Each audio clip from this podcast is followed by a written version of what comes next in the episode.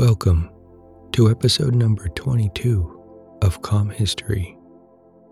This is a serial episode featuring part 5 of Titanic, a survival story.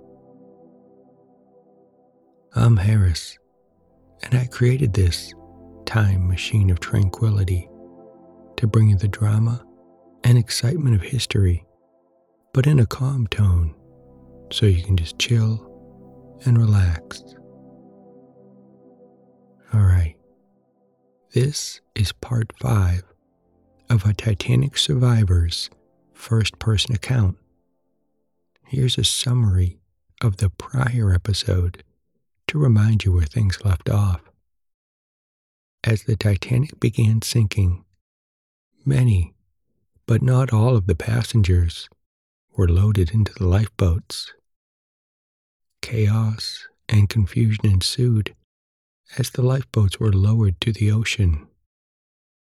The episode ended with the passengers in the lifeboats wondering if they can survive the frigid night.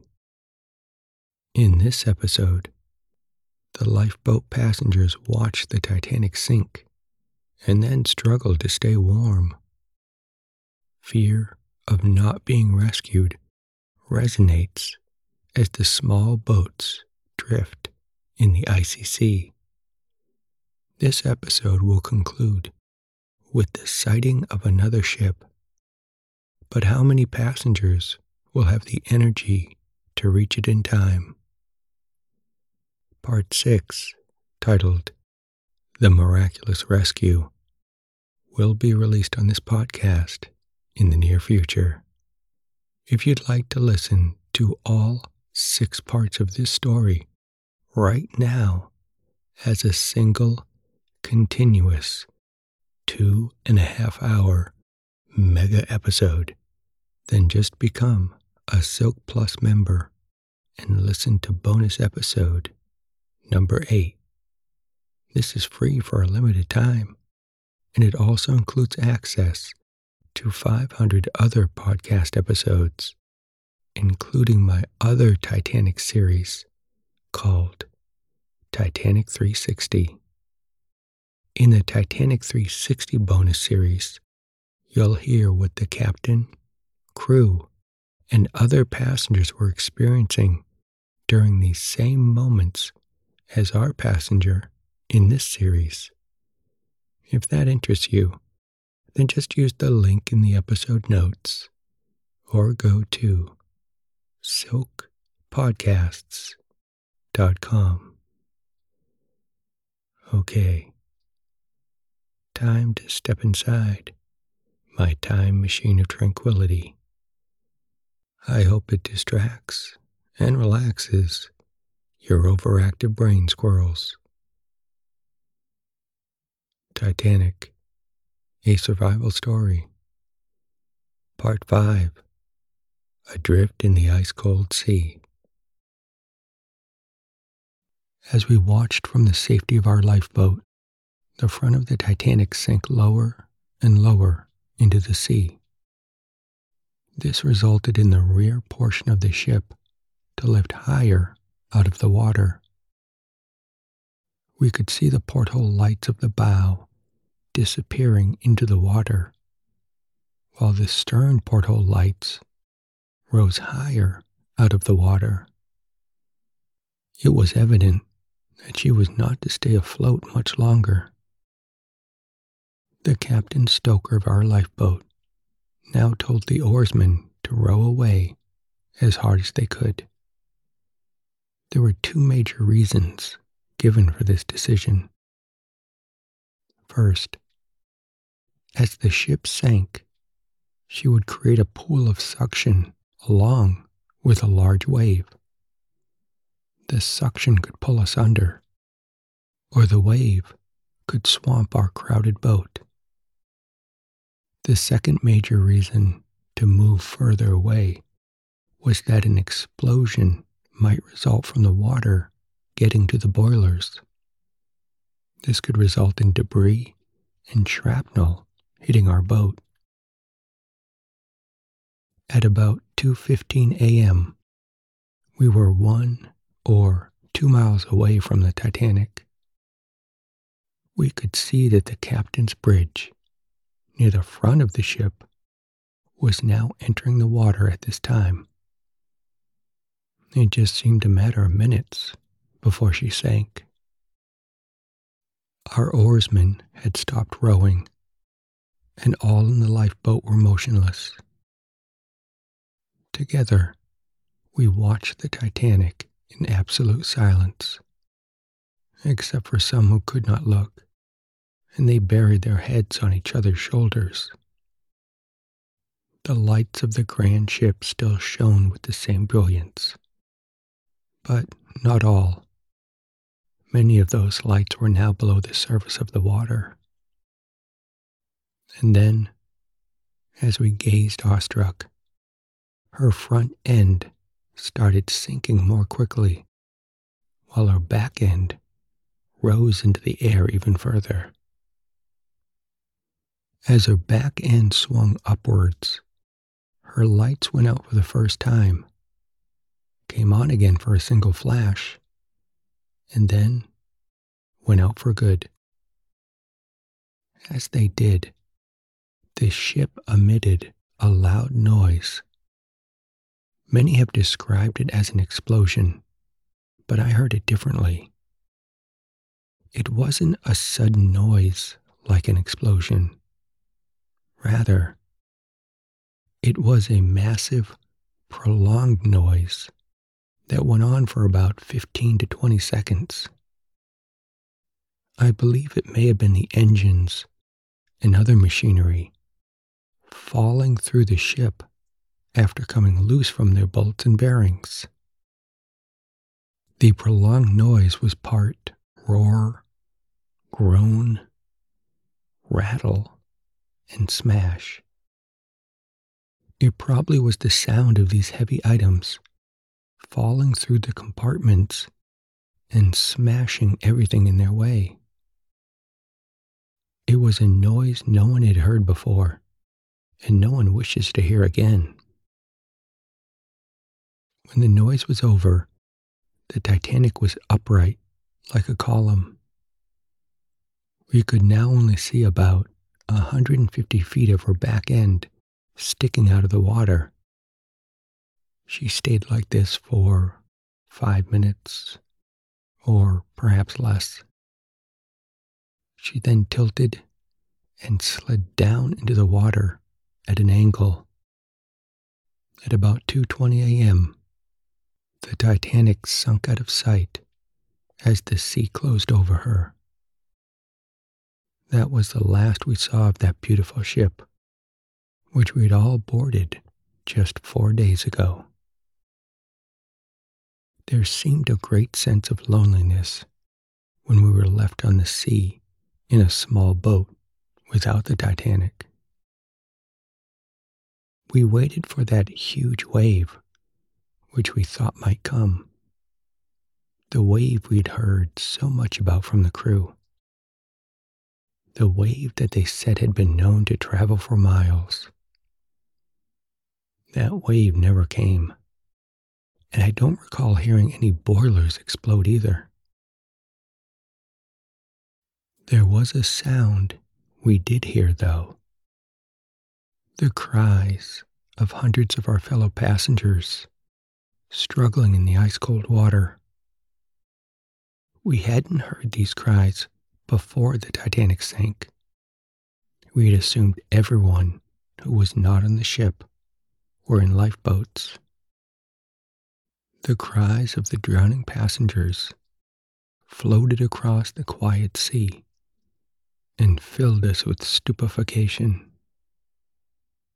The night was clear, frosty and still, the water smooth, and the cries must have carried on its level surface for miles. We longed to return and rescue at least some of those drowning, but we knew it was impossible. Our boat was filled to standing room, and to return would mean the swamping of us all. Our Captain Stoker told his crew to row away from the cries. We tried to sing to keep from thinking of them, but there was no heart for singing in the boat at that time. The cries, which were loud and numerous at first, died away gradually, one by one. I think the last of them must have been heard nearly 40 minutes after the Titanic sank. Life belts would keep the survivors afloat for hours, but the cold water was what stopped the cries. I wish I could omit this part of the drowning victims from the story, but for two reasons it's not possible. First, as a matter of history, it should be put on record.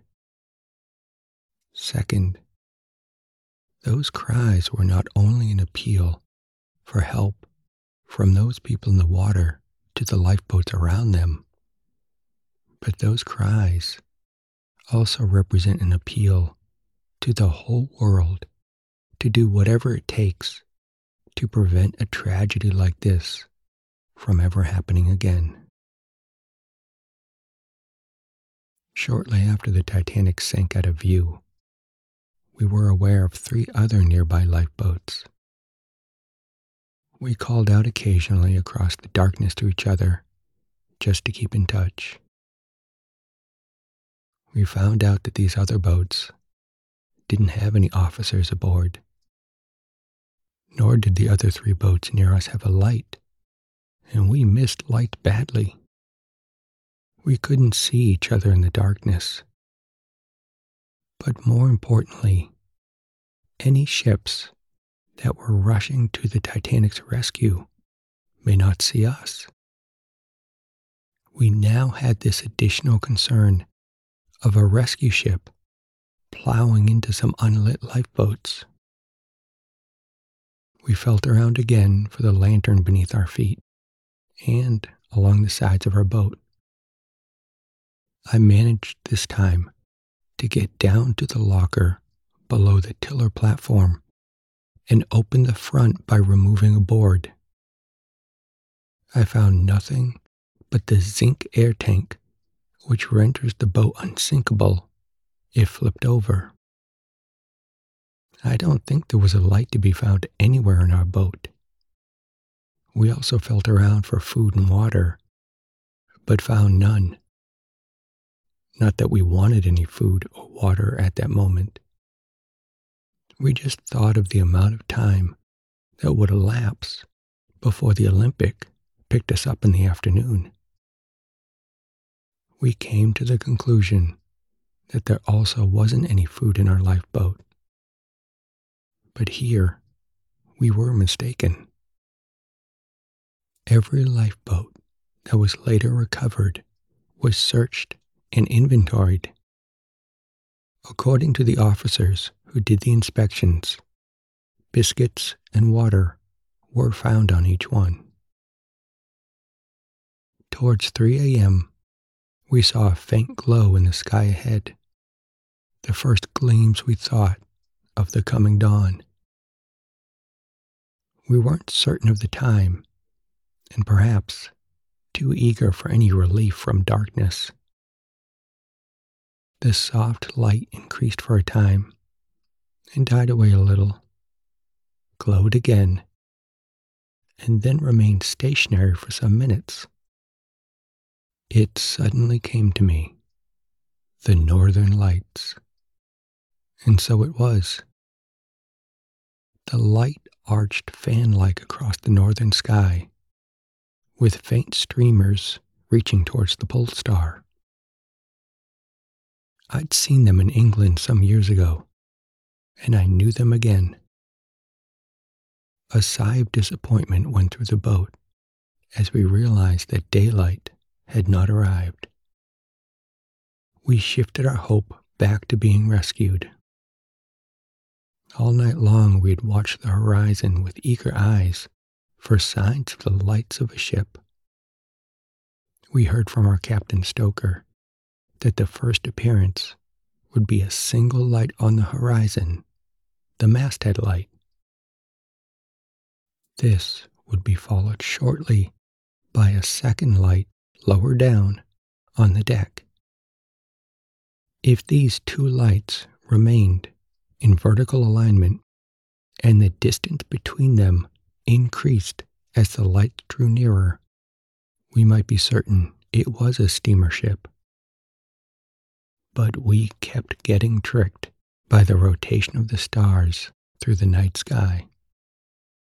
Stars would rise and appear on the clear horizon, while others sank below it.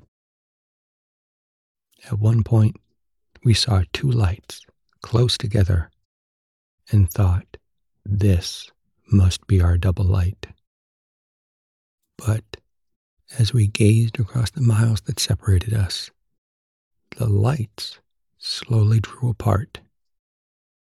We realized that they were the lanterns of two lifeboats at different distances from us, one behind the other. We kept seeing new bright objects in the distance, followed by dashed hopes. However, it wouldn't be correct to say we were unhappy in those early morning hours. The cold that settled down on us was the only real discomfort. We kept that at bay by not thinking too much about it, as well as by vigorous friction and gentle stamping on the floor. We had discovered that vigorous stamping made too much noise. I never heard that anyone in our boat had any after effects from the cold. Even the stoker, who was so thinly clad, came through without harm. At last, the moment came we'd all been dreaming about. At about 3:30 a.m., someone in our boat called our attention to a faint, faraway gleam in the southeast. We all turned quickly to look, and there it certainly was. A light streaming up from behind the horizon like a distant flash of a warship's searchlight. Then we heard a faint boom like guns afar off, and the light died again. The stoker, who had lain all night under the tiller, sat up suddenly the overcoat hanging from his shoulders. He stared across the sea towards the source of the sound and shouted, That was a cannon. But it was not. It was a rocket flare from a ship coming to our rescue. The flare was a preliminary message from that ship to cheer our hearts until she arrived. We stared at the horizon in absolute silence. Creeping over the edge of the sea where the flash had been, we saw a single light and then a second light below it. In a few minutes, the lights were well above the horizon, and they remained in line. But we had been deceived before, and we waited a little longer before we allowed ourselves to say we were safe.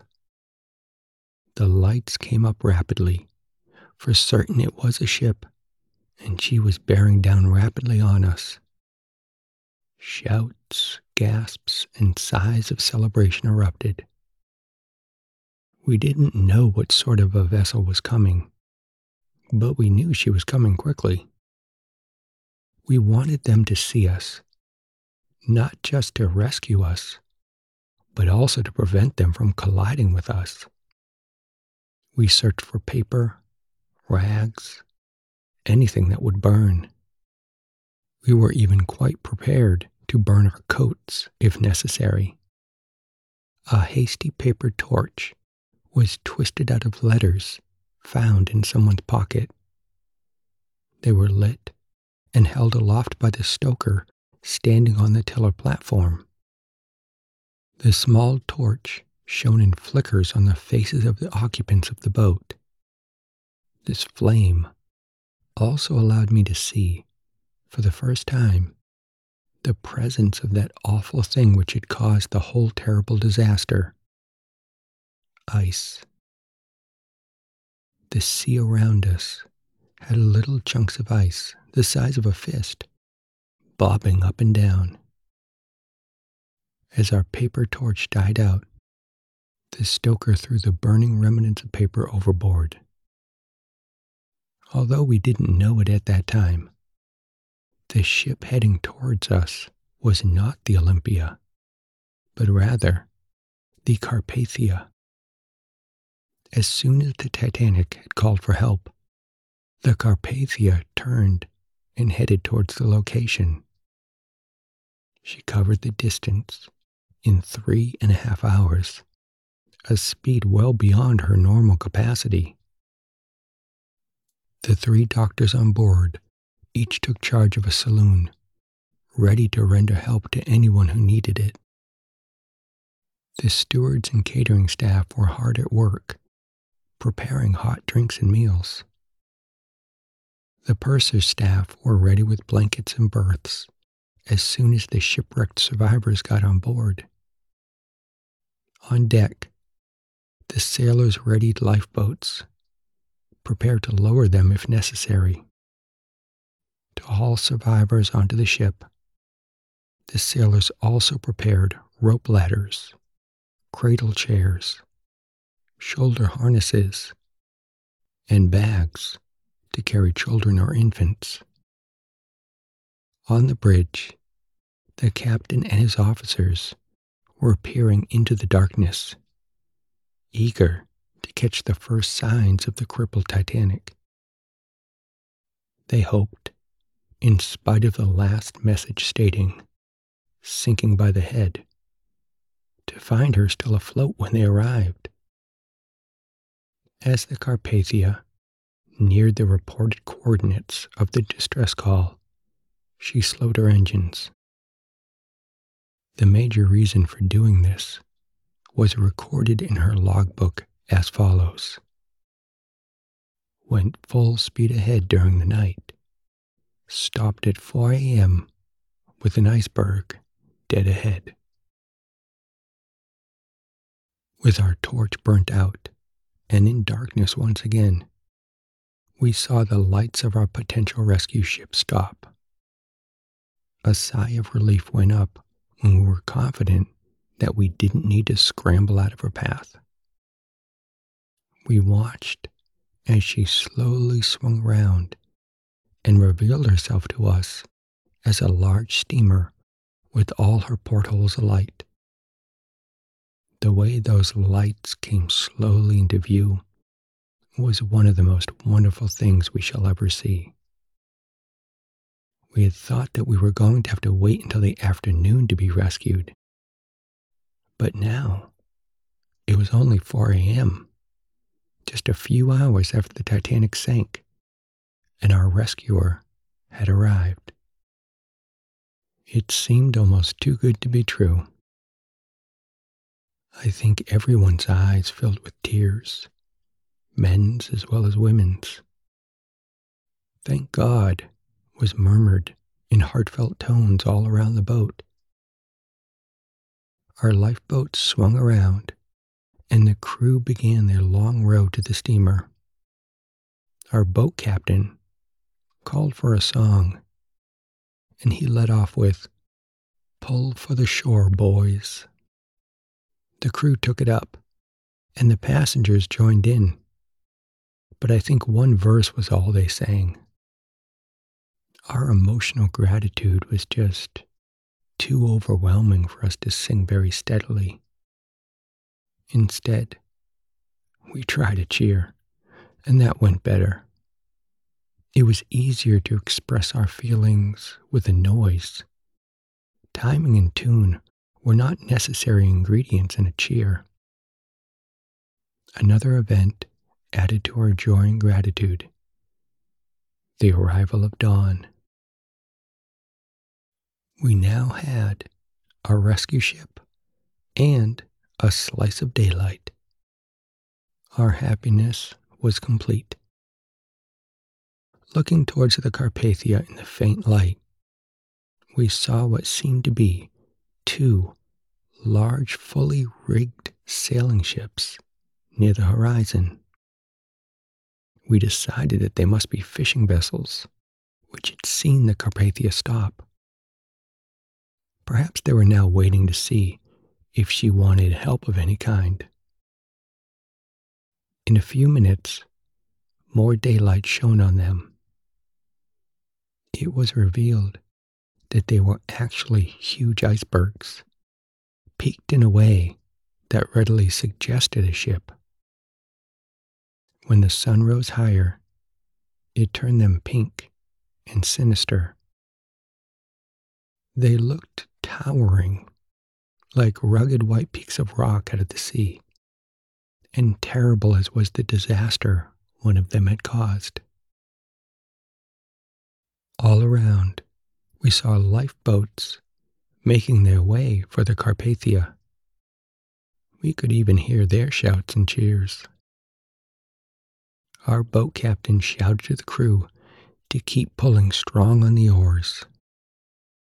Our crew rowed hard in friendly rivalry with other boats to be among the first to reach the ship. We were hampered by our full load, and also because we had to row around a huge iceberg in our path. We gave that iceberg a wide berth due to the danger of projecting ledges. We just weren't inclined to take any risks for the sake of a few more minutes when safety was so near. Once clear of that iceberg, we could read the ship's name for the first time Carpathia, a name we're likely to never forget. We rowed up to her port side at about 4:30 a.m. When we arrived at the ship, about nine other lifeboats had beat us there. We were not dismayed, of course we were happy to have arrived. At about this time, a faint breeze came from the west. This was the first breath of wind we had felt since the Titanic had stopped her engines. For the next few hours, other lifeboats continued to reach the ship. During this time, the wind continued to increase challenging these final boats with choppy waters. It was even a concern that the straggling lifeboats could get swamped by the rough conditions. The lifeboats, which had been lowered on the starboard side of the Titanic, like ours, were in the first wave of boats to reach the rescue ship. This is because the Carpathia had arrived to the area which was closer to the starboard side of the Titanic when it went down. It is likely that all the lifeboats had initially spread outwards like a radiating wave away from the sinking ocean liner.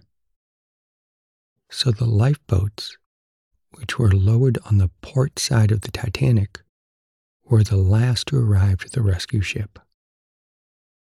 Some of these port side boats had to row across the place where the Titanic sank to get to the Carpathia through the debris of chairs and wreckage of all kinds.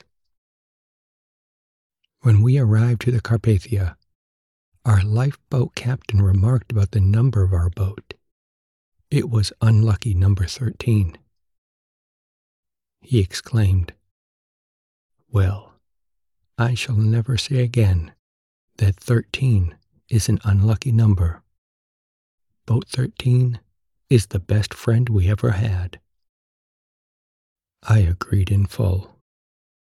Let it be remembered that Boat 13 of the Titanic brought away a full load from the sinking vessel. It carried us in great comfort and landed us safely at the side of the Carpathia. The final step of our unforeseen adventure now awaited us. getting on the Carpathia and reaching land safely. This is the end of part five. Part six will be released on this podcast in about one to two months. But if you would like to listen to all six parts of this story right now as a single, continuous, two and a half hour mega episode, then just become a Silk Plus member and check out bonus episode number eight. This is free for a limited time. It also includes access to 500 other podcast episodes, including my other Titanic series called Titanic 360. If interested, then just use the link in the episode notes or go to silkpodcasts.com. Thank you for listening to my podcast.